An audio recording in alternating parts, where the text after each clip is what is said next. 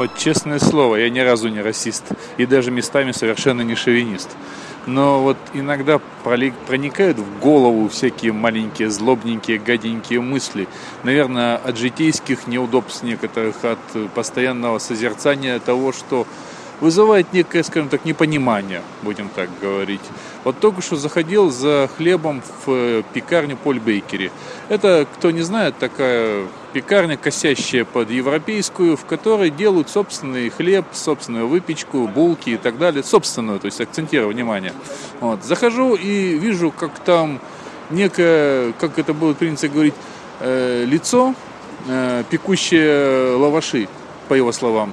Э, выносит мозг э, менеджеру вот именно конкретного заведения, постоянно втолковывая, как здорово, если они начнут продавать его лаваш, что они прямо тут могут поставить печку свою, прямо тут начать его выпекать. Вот, она ему объясняет, вроде бы доступным языком, ну, для него, может быть, не очень доступным, что Вообще у нас собственная продукция. Мы вообще ни с кем не сотрудничаем, продаем только свое. Он продолжает говорить, какой это большой на самом деле бизнес, что они просто не понимают, от какого большого бизнеса они отказываются, сколько они теряют и так далее и тому подобное.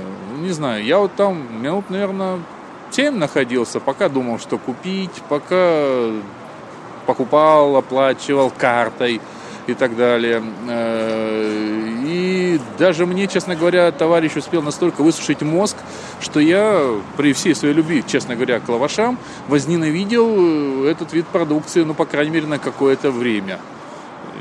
Я вот все, конечно, понимаю, и еще раз говорю, что абсолютно не расисты, даже местами не шовинисты, даже сам люблю лаваш, но, честно говоря, хотелось просто пинками выгнать товарища оттуда, чтобы он даже мне, как просто посетителю, не портил настроение как покупателю, да. Вот. Э, я понимаю, что это, наверное, очень многомиллионный бизнес. И, э, по-видимому, лавашей в Москве офигенно мало.